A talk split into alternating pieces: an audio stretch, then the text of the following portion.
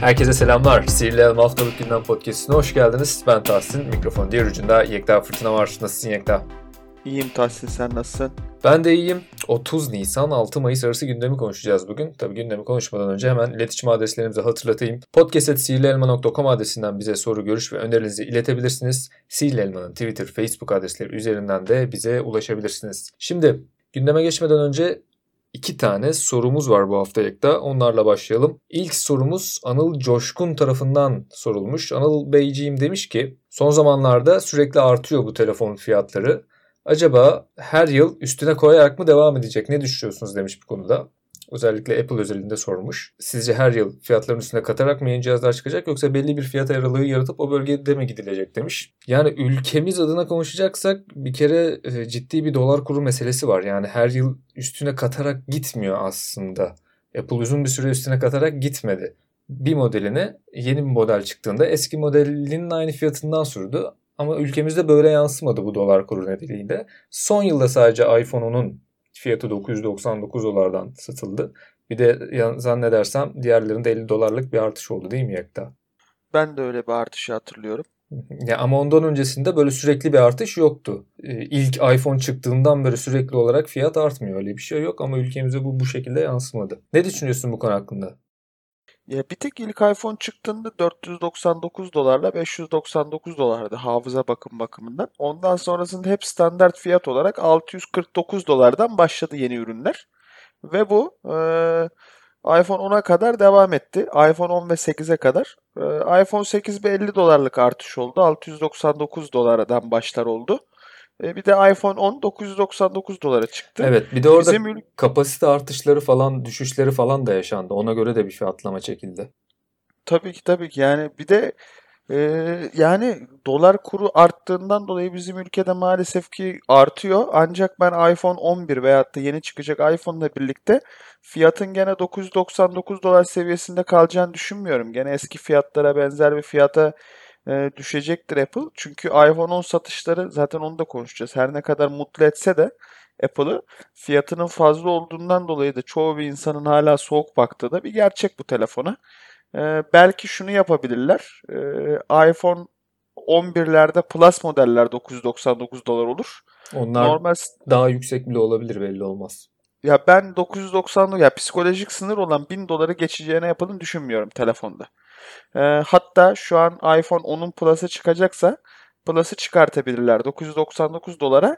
Eskinin fiyatı ya da eskinin fiyatı 829'a 849'a düşebilir Ama şöyle, diye düşünüyorum. Zaten iPhone'un e, 999 modeli giriş seviyesi değil mi? Yani kapasitesini artırmışsa zaten 999 doları geçmiyor mu? Yanlış mı biliyorum?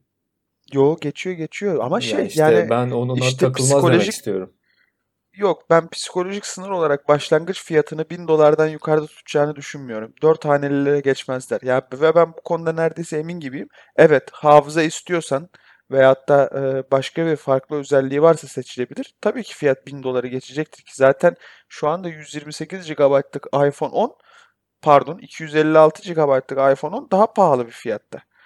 Ama e, duruma bakıldığında ben başlangıç fiyatı olarak yeni telefonlarda 1000 doları geçileceğini düşünmüyorum. Abi artış olmaz.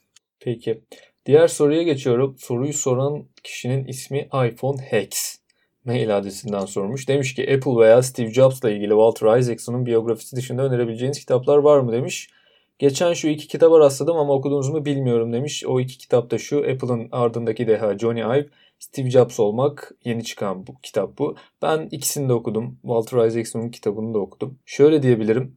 Steve Jobs olmak kitabı Walter Isaacson'un kitabından çok daha iyi bana kalırsa. Şöyle. Aa abicim ya alnından öpüyorum ya Tersin. Şöyle Walter Isaacson'un kitabı biraz Wikipedia gibi. Evet çok güzel bir kitap o da. Ama daha çok böyle bilgi atıyor sürekli üzerine ama Steve Jobs olmak kitabı Steve Jobs'ın daha insani yönünü ortaya çıkartıyor ve açıkçası benim de merak ettiğim kısım biraz oydu çünkü diğer yönlerini her yerde okuyoruz biliyoruz. Yani Walter Isaacson kitabını değersizleştirmiyorum. O da kesinlikle okunması gereken bir kitap eğer merakınız varsa ama Steve Jobs olmak kitabını kesinlikle okuyun. Oku yani gönderen kişi ismini bilmiyorum iPhone Hacks. Öte yandan Apple'ın ardındaki deha Johnny Ive kitabını da okudum. Benim çok beklentilerimi karşılamadı ama e, Johnny Ive'ın nasıl bir tasarım anlayışı benimsediğini, altyapısını, arka planını ve Steve Jobs'la olan diyaloglarını falan merak ediyorsunuz. O kitabı da tavsiye ederim. Onun dışındaki çıkan kitaplar zaten internet derlemesi gibi kitaplar. E, bu üç kitap iyidir yani bunlar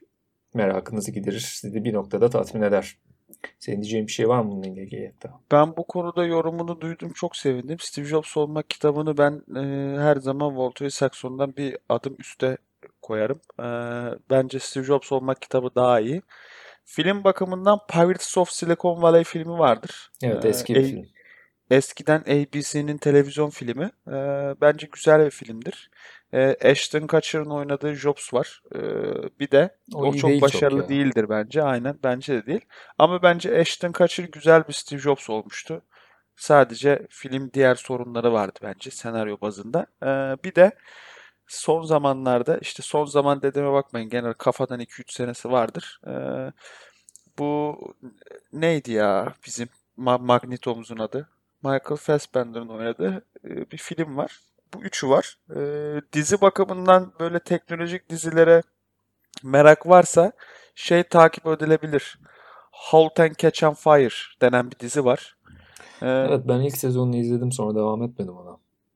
Ben 3-4 sezonunu izledim. Hep aklımda onu devam etmeyi düşünüyorum böyle bayağı bildiğimiz Microsoft ve Steve Jobs'un gençliğini anlatmasa da onlardan çok büyük esinlenmelerin olduğunu düşündüğüm bir dizi. E, hatta başrolü birebir Steve Jobs'tan özenilerek yaratılmış bir karakter. Çok belli. E, çok güzel bir dizi olarak gidiyordu da dörtte bir şey oldu bıraktım. Gene bir merak ediyorum. Zaten bitmiş herhalde altıda. İki sezonu daha sabredip izlemeyi düşünüyorum ama ilk sezonları güzel bir diziydi. Evet. E, kitap konusunda bu arada tekrar netleştirmek adına söyleyeyim. Steve Jobs olmak kitabı Timaş yayınlarının kitabı. Ee, diğer Apple'ın ardındaki deha Johnny Ive da zannedersem Mediacat'ti. Ee, Walter Isaacson'ınki de zaten okumuş arkadaşımız. Bu üç kitabı okuyabilirsiniz deyip böyle cevaplamış olalım ve gündeme geçelim istersen Yekta. Tabii tabii buyur Tersin.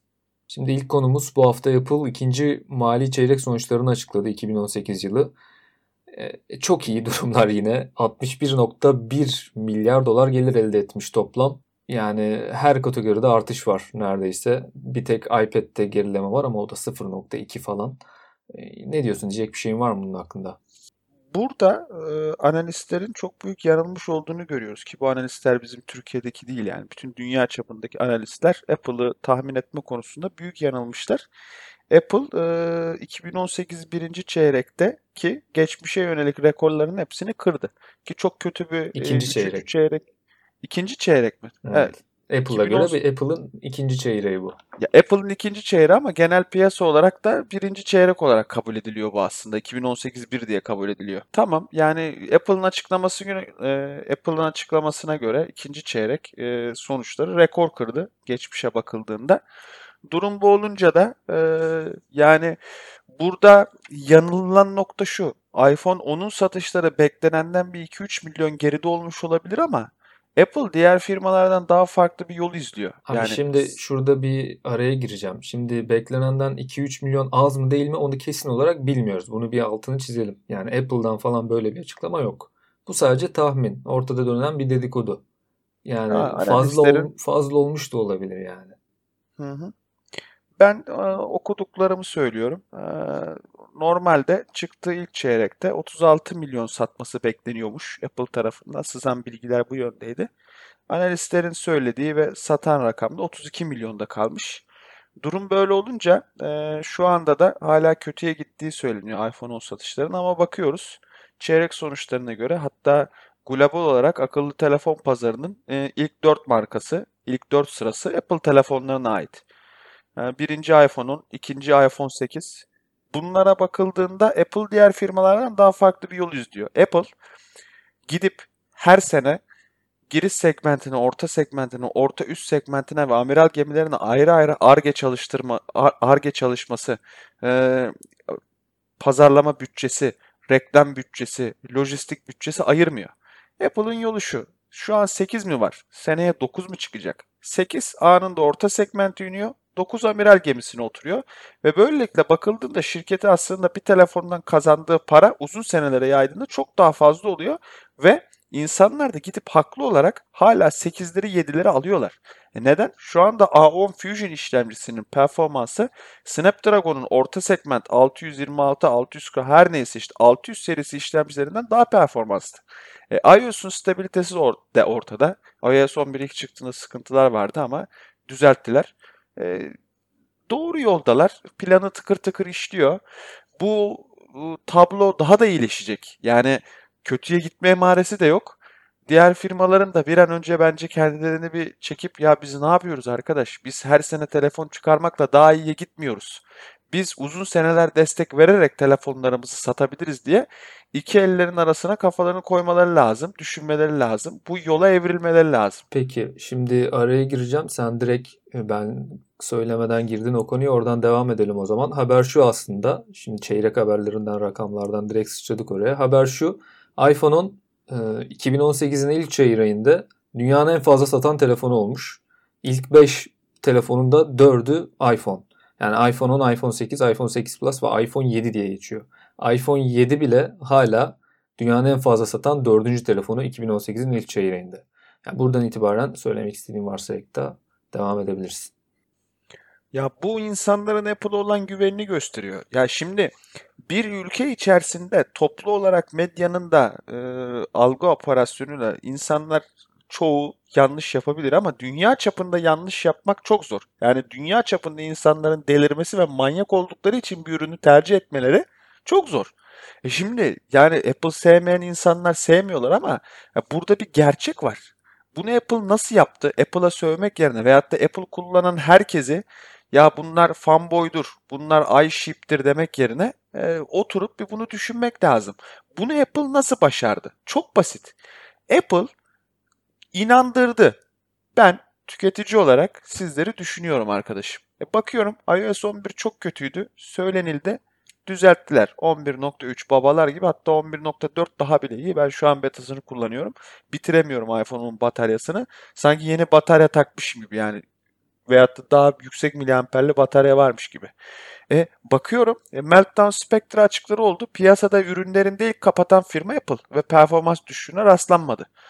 Yani bu gibi sorunlarla e, firmanın e, anında tepki göstermesi ve bu tüketiciyi mağdur etmemesi çok başarılı. Yazılım güncellemelerine bakıyorum. Adam seni 4 sene 5 sene açıkta bırakmıyor. Hakeza servis açıklamalarına bakıyorum. Servis açıklamasında da herhangi bir sıkıntı yok. Servisinde seni geri plana bırakmıyor. E bunlara baktığında adamlar bir şeyleri başarmışlar ki bu noktadalar. Ben zaten başardıklarını düşünüyorum ki kullanıyorum. Peki şey ne diyorsun? Şimdi e, çok sık gördük dünya basında özellikle.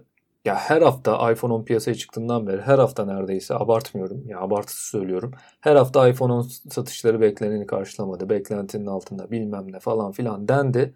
Ya bakıyoruz bütün sonuçlar gerek Apple tarafından açıklanan gerekse Apple'a yakın analistler tarafından açıklanan rakamlar bunu yalanlıyor. Yani gayet de memnun Apple elde edilen kardan, elde edilen satış rakamlarından. Buna ne diyorsun yani? Basında neden aşırı derece ya bunu diğer iPhone'larda da görüyorduk. Hani iPhone 7'de de bu yaşandı aslında. 6s'te falan da yaşandı ama iPhone 10'la birlikte artık bu basının bu tarz haberleri zirveye çıktı yani.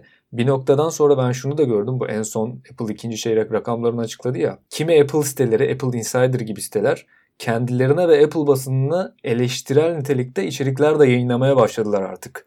Ya sürekli bu tarz haberler yapıldı. Ne oluyor yani? Neden böyle bir şey oldu diye. Ya senin düşüncen de bu konuyla ilgili. Ben Twitch'i takip ediyorum. Twitch'te de takip ettiğim çok sevdiğim bir abi var. Yani Can Sungur. o bir hashtag başlatmıştı. Drama ekmektir diye. Yani gerçekten böyle bir acitasyon, kötü haber, drama daha fazla tık getiriyor. Adamlar da haber yapıyorlar. Ya adam evine ekmek götürüyor. Ha, ben zaten hiç inanmıyordum. Yani ben ortada somut delillere bakıyorum. Durum gayet iyi. E, bir A, A haber sitesine, B haber sitesine bakıyorum. Apple batıyor. Ya geçiniz efendim şu an Apple 10 sene telefon çıkarmasa sadece servislerinin geliri bu raddede devam etse daha şirketi yürütür adamlar. Hakeza bank kasasında boş boş yatan milyarlarca dolar rezervi var adamın. Önceki karlardan elde etti, elde etti. Mesela sen söyledin ya Apple'ın açıkladığı ikinci çeyrek rakamlarına göre net karı ne kadar demiştin Tahsin? Net karı 13.8 milyar dolar. Net geliri 61.1 milyar dolar. Ya bu, bu, bu çok büyük rakam ya. 13 milyar dolar net kar ne demek? Ya bakıldığında şey çok fazla dramalara kapılmamak lazım. Acitasyonlara kapılmamak lazım. Apple evet. ekonomik olarak çok iyi yolda gidiyor. Her yılda göreceğiz galiba. Bu haberler bitmeyecek anlaşılan. Evet evet maalesef bitmeyecek. Neyse o zaman e, geçelim bu rakamlardan, ekonomik durumlardan. Apple çok kazanıyor arkadaşlar. Biz diğer bir haberimize geçelim. Bizi daha çok ilgilendiren haberlere geçelim. Şimdi 2018 model iPhone'larda yani bu sene çıkacak olan, bu sene Eylül'de çıkması beklenen iPhone'larda kutusunda hızlı şarj için USB-C adaptörler olabilir diye bir dedikodu var. Allah'ım yani, sana şükürler olsun. Keşke olsa. Biliyorsun çok eleştirildi. Hani biz de eleştirildik. Diğer herkes de eleştirdi. Yani iPhone 10 geliyor, iPhone 8 geliyor hızlı şarj özelliğiyle birlikte. Ama kutudan klasik 5 watt adaptörler çıkıyor ve bunlar hızlı şarj özelliğini kullanamıyor. Bir söylenti var böyle 2018 yılında çıkacak iPhone'larda kutudan USB-C ve Lightning girişine sahip adaptörler çıkacak diye. Çıkması lazım kesinlikle. Yani eğer sen telefonunu hızlı şarjı koyduysan yani bu durumda Samsung çok önde gidiyor. Telefonun yanında bir şeyler verme konusunda bence. E, Samsung hızlı şarj adaptörünü çıkartıyor. Hızlı şarj kablosu çıkıyor. Hızlı şarj destekliyor ikisi de. E bakıyorum çeviriciler micro USB'ni Type-C'ye çeviren çeviriciler çıkıyor.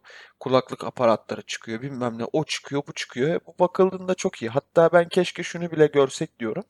Artık sen zaten USB Type-C'nin geliştirilmesindeki olan konsensusta e, 4 kişilik ekiple en fazla katkıyı sağlamış olan firmasın. Apple için konuşuyorum. USB Type-C girişini e, belirleyen konsensusun en fazla üyesini Apple vermiş. Hatta Apple'ın bu teknolojiyi diğer firmalardan önce MacBook Pro'larda sahiplenmesinin sebebi de budur iMac'lerde hep görürsünüz. Yeni tanıtılan iMac'lere Type-C koydular. MacBook Pro'lar sadece Type-C'lerle geliyor. Bakıldığında neden? Adamların e, neredeyse yapmış olduğu bir teknoloji. O konsensusta en büyük katkı Apple sağladı. Keşke iPhone'larda da Lightning'e falan bıraksalar da komple Type-C'ye geçilse. Lightning nedir yani? Ben Lightning'in USB Type-C'ye göre bir tane avantajı var mı? Yok. Aynı ikisi de. Birebir aynı. Ya şöyle Lightning şöyle bir avantajı var Apple için. Şimdi aksesuarlar Lightning'e özel aksesuarlar çıkıyor. Lightning özel aksesuarlar çıkması Apple ya firmalar geliyorlar Apple'a tabii ki USB Type-C şeyleri yapmak için MFI lisansı alıyorlar. Made for iDevices evet. lisansı alınıyor. Bu ya 13.5 milyar dolar geri açıklayan adam için o yani pastanı pastanın krem şantisi bile değil canım. O önemsiz bir gelir kaynağı. Ya ama şimdi USB-C'den önce ilk bu teknolojiyi kendileri buldular ve bununla devam ettiler ya. Ondan sonra USB-C biraz ana akım oldu diğer cihazlarda. E, tamam da USB-C'yi sen Bugüne MacBook kadar... Pro'larda koydun. Evet şimdi onu diyecektim ya. Bugüne kadar gelmesi normal ama MacBook Pro'lar, güncel MacBook Pro'lar USB-C ile birlikte gelince bir değişim olabilir iPhone'larda da. Ki zaten şey olmasına bile gerek yok. Yani iPhone'daki giriş Lightning kalır. Kablonun diğer ucunu USB-C yaparsın olur biter. Ben iPhone'daki girişinin de USB Type-C olmasından yanayım ya. Ya işte yapar mı bilmiyorum Apple. İnşallah yapar. Ben de yapacağını zannetmiyorum ama ya bir de şöyle bir durum var. Ekosistem ekosistem bahsediyoruz. Ürünlerin birbirleriyle uyumundan bahsediyoruz. Ben iPhone'un kutusundan çıkan kabloyla MacBook Pro'dan telefonu şarj edemiyorum. Ya bunu bunu açıklayacak bir insan evladı bana lazım. Apple içerisinden bunu yaparken ne düşündünüz be evladım ya siz? Evet, DJ'in başka bir şey yoksa bir diğer kutu haberine daha geçiyorum. Geç abi. Şimdi yine 2018 model iPhone'larda yani bu sene çıkmasını beklediğimiz iPhone'larla ilgili bir haber var. Ee, bu iPhone'ların kutusundan kulaklık jackı adaptörü çıkmayabilirmiş. Yani bu e, Lightning to normal kulaklık girişine çeviren bir aparat vardı ya. Evet, kulaklık evet. girişini çıkardıktan, kaldırdıktan sonra onu koydu. Paket iPhone 7'lerle birlikte Apple. Bunu kaldırabilirmiş yeni model iPhone'larda. Ben bunu Aslında bu seneki iPhone'larda kaldırmasını bekliyordum. Çünkü zaten iPhone 7'lerle birlikte bu aparatı koyması bile beni çok şaşırtmıştı. Hiç Apple'a Apple vari bir hareket değildi yani bu. Şimdi yine böyle bir dedikodu var. Bu senenin iPhone'larında bu adaptör olmayabilirmiş.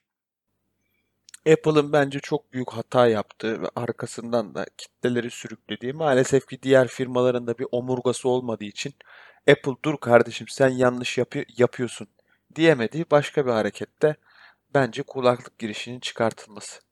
Kulaklık girişinin çıkartılması yani piyasaya kabul ettiremedin ki Apple.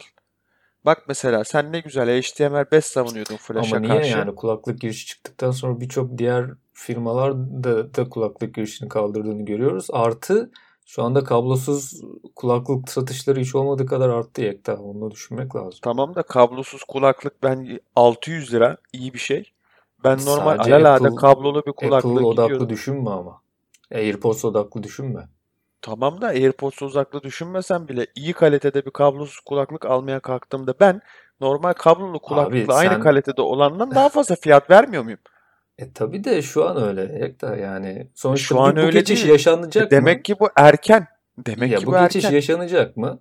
Yaşanacak bir noktada. Apple da diyor ki kardeşim ben şimdiden başlatıyorum. Daha önce Apple böyle şeyler yaptı mı? Yaptı. Yani Daha önce Apple böyle şeyler yaptı da bu kadar uzun sürmemişti. Ya bu kadar uzun süre dediğin iPhone 7'de kaldırdı abi. 2 sene oldu. 2 Tamam da sene çok iki da sene uzun değil boyunca bence. bakıyorum ben hala piyasanın hakimi şu anda 3,5 milimetre girişli kulaklıklar. E normal ama şunu çok net bir şekilde görebiliyoruz. Kablosuz kulaklık hiç olmadığı kadar satıyor. AirPods'lar hiç olmadığı kadar satıyor. Ya da diğer firmalar hiç satacak, olmadığı kadar kablosuz zorluyor. kulaklık çıkarmaya başlıyor. E tabii işte Adam seni zorluyor yani. zorluyor. Piyasa zorluyor. E böyle böyle dönüşüm gerçekleşiyor. Ya ben Yoksa ben sonsuza kadar 3.5 milimetre giriş kullanırdı. Ya Tahsin ben kablosuz kulaklığın bana bir artı getirdiğine falan inanmıyorum ya. Yani E yapmayın. niye abi Apple o kadar bazı şeyleri gördük, o zorluyordu. kadar neden inanmıyorsun ki? Apple bazı şeyleri zorluyordu. Bak mesela Apple Bir dakika, bir dakika Flash'a karşı takıldım ben. çıktı. Kablosuz kulaklığın nasıl bir fayda getirdiğine inanmıyorsun. Kablosuz kulaklık her türlü daha rahat. Abi Sen daha rahat da şarj edilebilecek bir mi? AirPods'u ben beğeniyorum. AirPods bence güzel bir ürün de insanları E, tamam. illa kablosuz kulaklık alın diye zorlamak kötü bir şey. Bu konuda anlaşalım. Ya en basitinden Tahsin, kablosuz kulaklıkla kablolu kulaklık arasında dünyaları değiştirecek bir fark yok ki. E ben neden gidip kablosuz kulaklık almaya zorlandırılayım bir firma tarafından?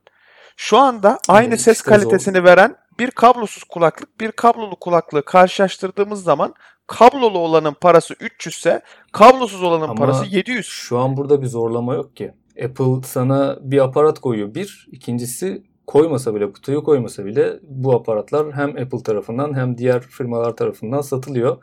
Artı Apple kendi kablolu kulaklığını koyuyor. Yani kablosuz kulaklık kullanmak zorunda değilsin şu anda. Tamam da ben bu kulaklık girişi 3,5 mm kulaklık girişi olmadığından taktığım zaman şarj edemiyorum. Hakeza benim tek Yani girişim şu an olan başka Lightning'de geldik gidiyor. abi. O zaman şu Tamam an başka evet bir konuya ner geldik. işte bak Tahsin nereden tutsan elinde kalıyor bu tercih. Hayır ama ben şuna Ben takılıyorum. Sen dedin ya çok hiçbir memnunum. avantajı yok. Ben ona hiç katılmıyorum bir kere. Kablosuz kulaklık büyük bir avantaj benim gözümde. Yani ben bir zorlama olduğunu falan da düşünmüyorum. Hatta bu aparatı koymasını bile çok şaşırtıcı bulmuştum Apple ilk yaptığında. Yani sen diyorsun ki bir firma benim elimde olan hali hazırda bir hakkı alsın. Almıyor ki. Piyasa sadece zorlansın diye. Nasıl Yo, almıyor? almıyor. Bayağı almıyor. Ben hala 3.5 milimetre kullanabiliyorum iPhone'da. Bu aparatlar hem Apple tarafından hem üçüncü parti tarafından Telefonunu şarj ederken dinleyebiliyor musun müzik? Abi vallahi Veyahut ben telefonun hayatımda görün- bak şunu söyleyeyim. Bunu gerçekten samimi söylüyorum. Telefonumu şarj ederken bir kere bile müzik dinlemedim ya. Ama ihtiyacı olan vardır yani. Şu an tek problemimiz o zaman şu. Sen diyorsun ki ben kablosuz kulaklık bu olayı sevmiyorum çünkü telefonumu şarj ederken müzik dinleyemiyorum. Sen Hayır. buna mı takılıyorsun? Hayır. Başka neye takılıyorsun? Kar zarar analizi yaptığın zaman zararı daha fazla. Neden? Neden söyleyeyim? Ben sana söyleyeyim. Niye hala Gör, kablosuz kulaklık kullanmak zorunda değilsin? Niye zarar daha fazla olsun? E tamam bak en basitinden bunun cevabını sen senin işin düşmese bile senin elinden senin farkında olmadığın ve kullanmadığın belki bir gün kullanabileceğin bir özellik senin elinden alınıyor E tamam sen hala ama şu an ben şarj ederken müzik dinleyemiyorum diyorsun. E tamam. Tamam abi E bakıyorum anladık. Sorun bu o şu zaman anda- senin için. şu anda piyasa koşullarına bakıyorum. Kablosuz kulaklık almak için daha fazla para vermem gerekiyor. Eğer aynı para vereceksem daha az kaliteli Aynı yere geliyorsun. Şu anda kablosuz kulaklık almak zorunda değilsin. İlk önce bunu bir kabullenelim. ama Sen firma ki- seni zorluyor diyorsun, kabul ediyorsun. Hayır zorlamıyor. Bu geçişi hızlandırıyor bir şekilde. Ben zorlayamadım. Bak şimdi Tahsin, benim elimden bir şey alındıysa ben o alınan özelliği kullanıp kullanmamaya bakmam. Benim düşünme ben belki bana katılan olacaktır. Belki senin gibi katılmayanlar da olacaktır. Ben şuna bakarım. Firma bunu yapma amacı nedir? Apple zamanında flash içeriklere karşı çıktı. Neden? Flash içerikleri çok büyük güvenlik sıkıntılarına Evet, diskete sahipti. de karşı çıktı. Hatta bayağı Diskete de karşı çıktı çünkü daha iyisi vardı. Evet, evet katılıyorum. %100 katılıyorum ve bunların kar zarar analizine baktığım zaman bunlar hep karlı hamlelerdi. Neden? Flash örneğinden gideceğim. Flash örneği senin telefonlarının ve laptoplarının, bilgisayarlarının donanım kaynaklarını çok fazla tüketen lanet olası bir programdı. Ve internetin bitmek bilmeyen bir virüsü haline gelmiştir. Reklamlar, sürekli kasan bilgisayarlar, özellikle teknoloji bu kadar da gelişmiş değildi. Elimizdeki cihazlar, kullandığımız bilgisayarlar bu kadar güçlü e, donanımlara sahip değildi. E, durum bu olunca HTML5 çok daha sancılı oldu bundan, kulaklıktan. Kabul ediyorum ama HTML5 kazandı. Adobe dedi ki evet arkadaşlar flash'ı kapatıyoruz. Şu an daha iyi bir internet deneyimine sebebiyet sebep olduk. Ve ben baktığımda flash kullanmanın zararını çok net bir şekilde görebiliyorum. Eğer ki Apple bana deseydi ben 3.5 mm kulaklık girişini kaldırdım. Ancak 3.5 mm kulaklık girişi atıyorum. Telefonu 100 gram ağırlaştırıyor o yüzden kaldırdım. Telefona daha fazla batarya koyamıyorum o yüzden kaldırdım. Ve ben ileride teknolojinin kablosuna döneceğine inanıyorum. O yüzden kaldırdım gibi bana bu tarz gerekçeler Öyle sunsaydı ben arkasına destek verirdim. E Ama tamam, şu an abi? Onu bakıyorum- demedim Apple. Ben Hayır. kablosuz geleceğe inanıyorum o yüzden. Sonuncusunu dedi. E tamam. Sonuncusunu dedi. E bu Ancak- işte ancak- dedim. iPhone 7'de kulaklık girişinin kaldırılması Strange Parts denen bir tane YouTube kanalı iPhone 7'ye kulaklık girişi yer olmadığından kaldırıp adam, demişlerdi. o adam manyak Teptik- ya bir sürü şey yapıyor. Taptic Engine. Abi o adam tek başına bunu yapıyorsa Apple bunun içine kulaklık girişini nasıl sığdıramadı? Hakeza Abi sen daha büyük batarya koyacağım diye Sığdırama Apple hiç Apple ne zaman şöyle bir açıklama yaptı ki ben sığdıramadım o yüzden kulaklık girişini kaldırdım diye bir açıklama yaptı mı Apple? alan açılacak falan diye kendini savundu. Alan ne yer mi açılacak? Ne zaman savundu abi? Ben böyle Yer Apple ağzında açılacak böyle bir şey duymadım. Çeşitli mühendisler kulaklık girişinin erken kaldırıldığından dolayı söylüyorlar. Söylemişler basın mensupları. Apple'ın tek argümanı şu abi. Gelecekte gelecek kablosuz olacak. Ben de bunu hızlandırmak için bunu yapıyorum. Tek argümanı bu.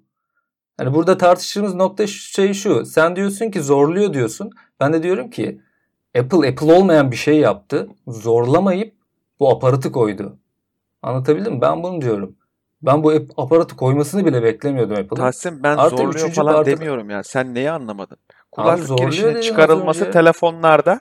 Kayıtlarda var bunlar. Rekta zorluyor Tamam. Tahsin bak abi kulaklık girişinin benim ilk başta söylediğim nokta şu. Kulaklık girişinin telefonlardan kaldırılması yanlış bir karardır dedim.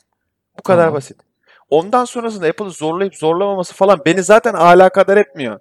Evet firma zaten zorluyor. Hayır İşte- ben bunları zaten söyledim. Hayır. Okey, tamam. Sen diyorsun ki ben yanlış buluyorum. Yani bu avantajı yok diyorsun. Yanlış Ben de buluyorum. diyorum ki Avantajı yok. tamam ben de Batarya artacak denildi. var. Batarya artmadı. 2741 miliamperlik iPhone 10 kullanıyor. Koysaydı işte bak, 3500. Anlaşamadığımız niye nokta koymadın? şu abi. Batarya artacak dendi falan diyorsun ya. Abi Apple'ın kendisi demedi böyle bir şey. Bunların hepsi e, senin benim gibi böyle Apple'a ilgisi olanların ya da ne bileyim bu tarz Apple haberleri paylaşan sitelerin bir takım iddiaları. Kulaklık girişinin kalkmasında sana ne faydası var Tahsin? Şu an için bana bir faydası yok. ben zaten iPhone 7 falan kullanmıyorum ama teknoloji sever olarak ben heyecanlanıyorum çünkü kablosuz kulaklıkların diğer firmalar tarafından üretilmesini hızlandırdığını düşünüyorum. Millet sırf ya iPhone böyle bir şey yaptı. Artık insanlar daha çok kablosuz kulaklık alacaklar diye üreticiler kablosuz kulaklık üretmeye başladı. Sen piyasada daha Tahsin- önce bu kadar çeşitli kablosuz kulaklık görmüş müydün? Görmemiştin abi. Birçok firma artık kablosuz kulaklık üretiyor mesela. Vallahi Yani Apple buna ön ayak oldu. Şu an zaten Gelecekte kablosuz de- kulaklıkla ses kaydı alıyorum ya. Ya gelecekte işte gelecekte de artık e, kablosuz kulaklıklar daha fazla Ya yaygınlaşacak. Tahsin ben Apple Pencil şarj ediyorum, iPad şarj ediyorum, iPhone şarj ediyorum, MacBook Pro şarj ediyorum. Ya bir Allah aşkına yapmayın ya. Bir tek kulaklığımız mı kaldı şarj edecek ya? Bilmiyorum bana çok Bir dakika sen gelecekte kablosuz kulaklık kullanılmayacak mı diyorsun abi? Gelecekte kablosuz kulaklık batarya sorunu eğer bana 3 hafta 4 hafta gidecek kablosuz kulaklık varsa tabii ki kullanılır. Ben bu E geçişin çok acele ve yani. hızlı olduğunu düşünüyorum. Şu an için erken, şu an için. Ben kablosuz kulak, ben şu an 3.5 milimetre girişi keşke iPhone 10'larda olsaydı diyorum. Ve bunun koymamalarının mantıklı bir açıklaması yok. Bir firmanın ya 10 sene sonra kablosuz kulaklık her yerde kullanılacak hadi o zaman kulaklık girişini kaldıralım diye bir sebep sunmasını kabullenemiyorum.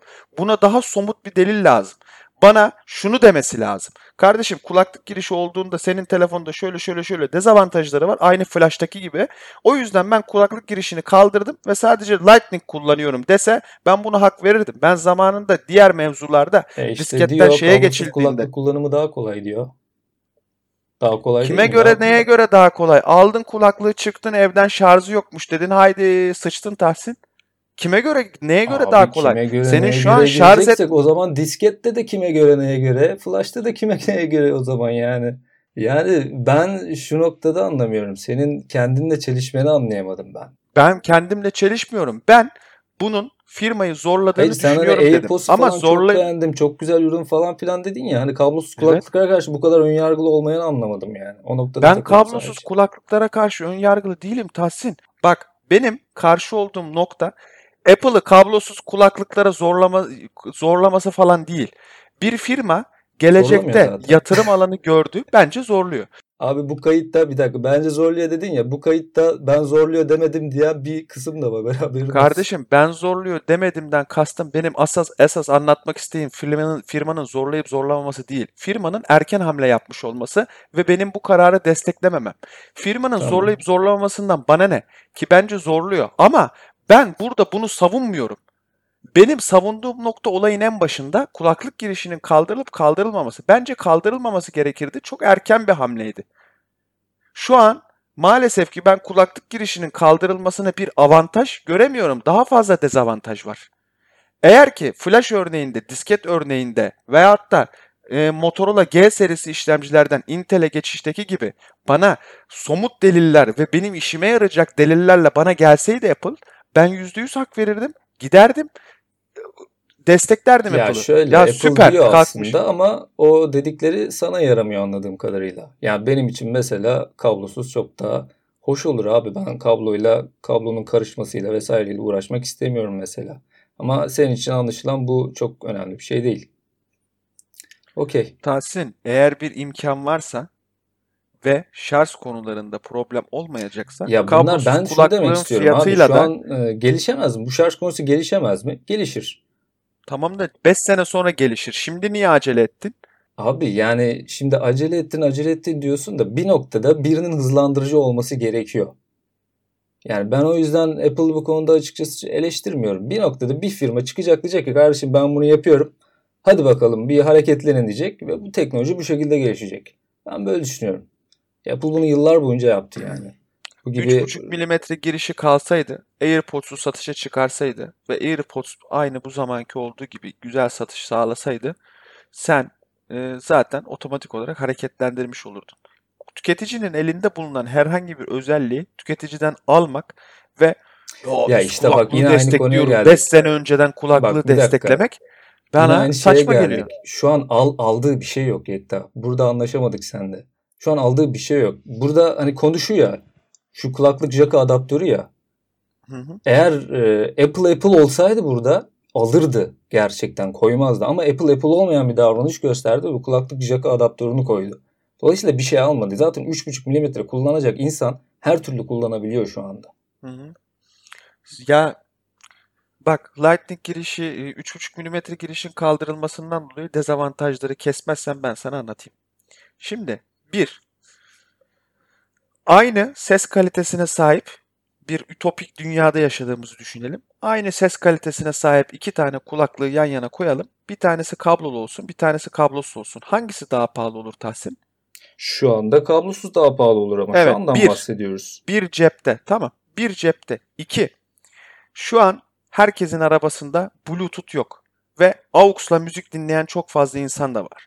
Şu anda gidip 3.5 milimetre 3.5 milimetre AUX kablosu aldığında mı daha ucuz para verirsin? Yoksa Lightning bir tarafı Lightning bir tarafı 3.5 milimetre giriş olan kablo aldığında mı daha az para verirsin? Cevap Abi, bekliyorum Tahsin. Şu anda kullanabilirsin ki abi AUX'la. Lightning diye o adaptörle birlikte kullanabilirsin. Bunun için ekstra para vermene gerek Adaptörü kaybettin. Adaptörün fiyatı ne kadar?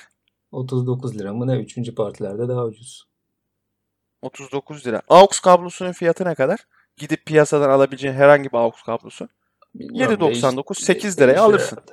Hı hı. 7-8 liraya AUX kablosu alırsın. Bu bir dezavantajdır. Sen kabul etsen de etmesen de. Abi adaptörü kaybetmem mi dezavantaj? Şimdi buraya mı geldi yani konu? Adaptör 39 liraya satılması bir dezavantaj. Ben yanımda bir Yani adaptör telefonla taşımak birlikte zorundayım. veriyor ama yanında satmıyor ki. Birlikte veriyor. Sen diyorsun ki Tahsin, abi Rahatlıktan bahsediyorsun. Kulaklığın kaldırılmasının rahatlığından bahsediyorsun. Yanında adaptör taşımayı bu bir eksi değildir diyorsun. Ya nasıl şey bu Tahsin? Yapma Allah yanında aşkına ya. hayır abi bak yanında adaptör taşımayacaksın. Ben şunu anlatmaya çalışıyorum. Sen başından beri zorluyor falan diyorsun ya.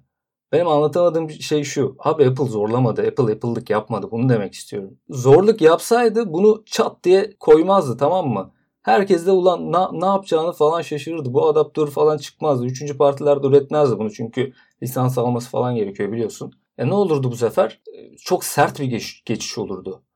Apple bunu önlemek için böyle bir şey yaptı. Ya bu da beni şaşırttı. Şimdi de deniyor ki 2018 modellerde kaldırılacak.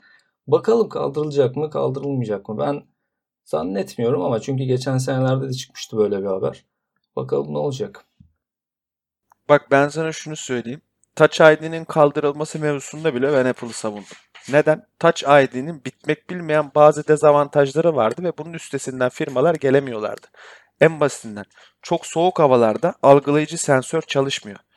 Parmakları terleyen bir insan veyahut da hastalık yüzünden parmak izi değişebiliyor insanların belirli hastalıklarda.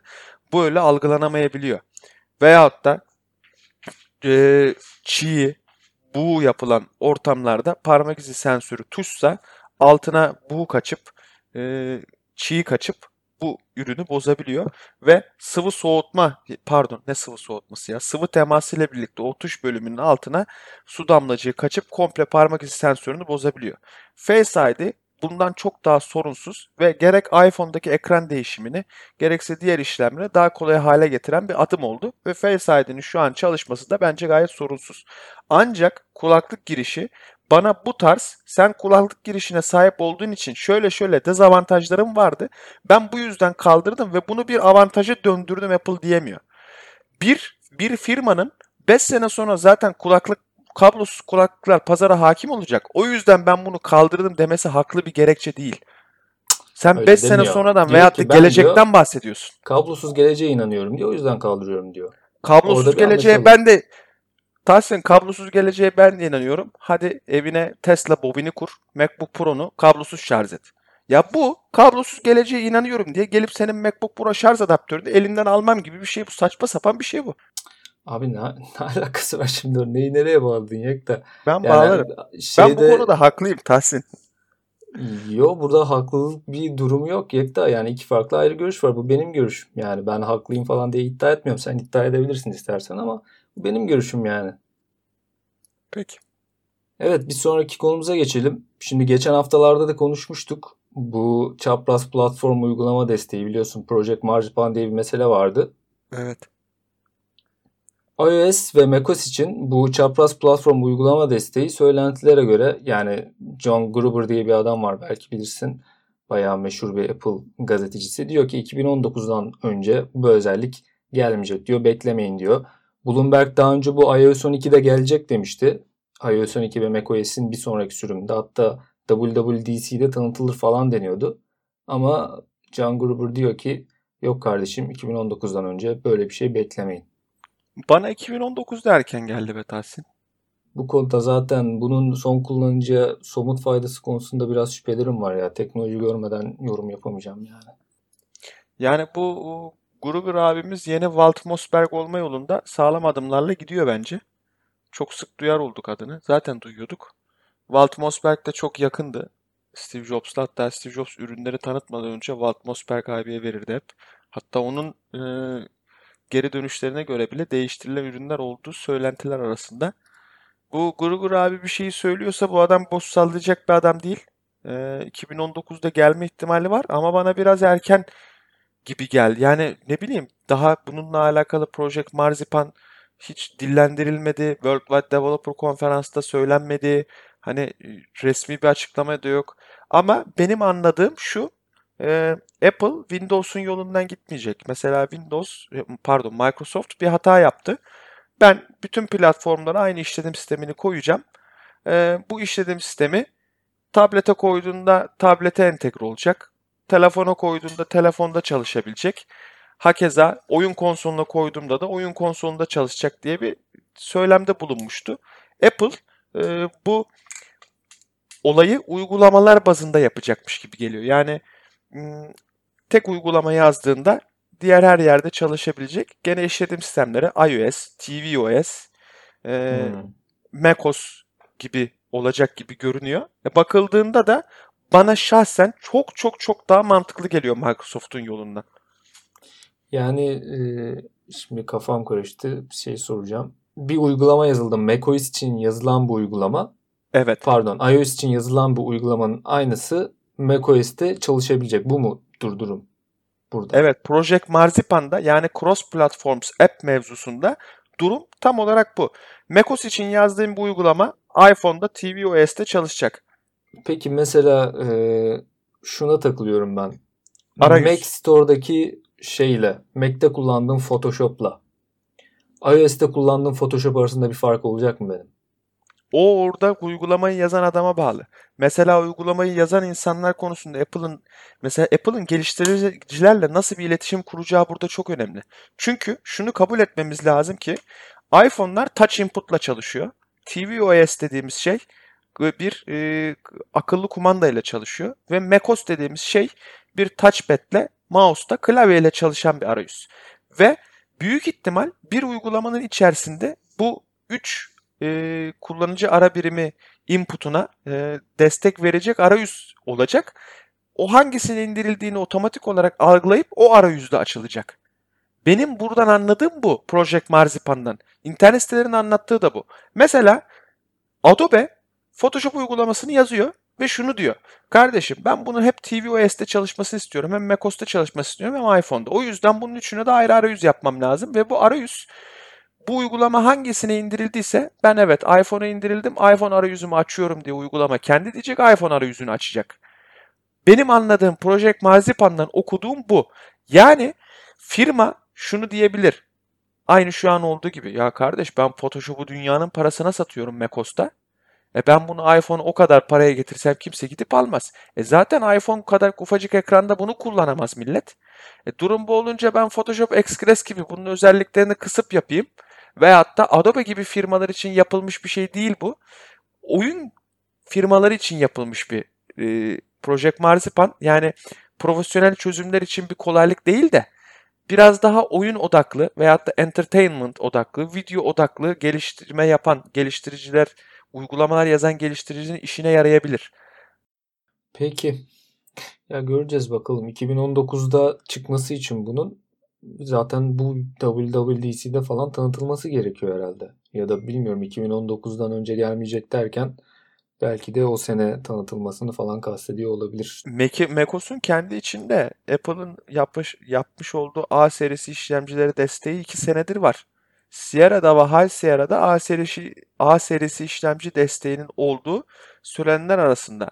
Benim burada esas merak içinde olduğum nokta iOS uygulamaları herhangi bir Rosetta gibi zamanında in, Motorola G serisinden Intel'e geçtiklerinde Rosetta bir emülatörle çalışmıştı.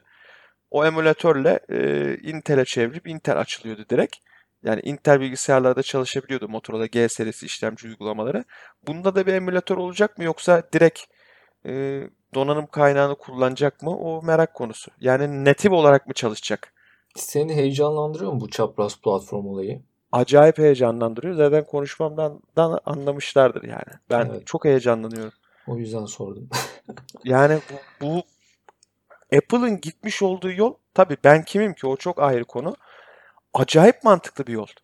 Yani saçma sapan bir tane işletim sistemi yapacağım her yerde o çalışacak diye bir söylem tutmayacağı zaten çok belliydi. Microsoft gibi milyar dolarlık bir firma nasıl böyle bir fikirle ortaya çıktı? Kim kandırdı bunları bilmiyorum. Hani olabilir mi ya böyle bir şey? Telefon telefondur. Tablet tablettir, bilgisayar bilgisayardır, oyun konsolu oyun konsoludur. Nasıl alayında hepsinde aynı işletim sistemi çalıştırsın ki sen? Ama Apple'ın gittiği uygulamalar içerisinde bu ekosistemi oluşturmak, uygulamalar içerisinde cihazları tek temelde birleştirmek çok mantıklı. Peki o zaman Yekta benim bu haftaki konularım bu kadar. Eklemek istediğim bir şey var mı? Kablosuz kulaklık al kendine. Haftaya göreceğim Tahsin. Tamam haftaya hemen AirPods siparişini veriyorum abi. AirPods ne kadar şu an? 899 muydu? 790 öyle bir şey. Çok. Çok pahalı ya Tahsin ya. Evet. Neyse Peki. güzel tartıştık. Bak drama ekmektir Tahsin. İzlenir Aynen. bu podcast izlenir değil mi? Dinlenir de bari de Yekta. Dinlenir. doğru doğru. Bu podcast dinlenir birbirimize giydirdik. Ama yani şimdi bilmiyorum. Umarım keşke dinleseler abi. Ya dinleyeceklerini bilseler her gün böyle tartışırız da. Neyse Seni- göreceğiz artık. Aynen öyle. Evet bize e, soru, görüş ve önerinizi iletmek için arkadaşlar podcast.sihirlielma.com adresini kullanabilirsiniz. Ayrıca bizi SoundCloud ve iTunes'tan takip etmeyi, abone olmayı, yorum yapmayı unutmayın. Bu haftalık bu kadar. Bir sonraki hafta görüşmek üzere. Görüşürüz arkadaşlar. Apple'ın durumu çok kötü. Haftaya kadar batarsa podcast gelmez. Gördüğünüz üzere çeyrek sonuçlarını da söyledik. Çok kötü bir Apple.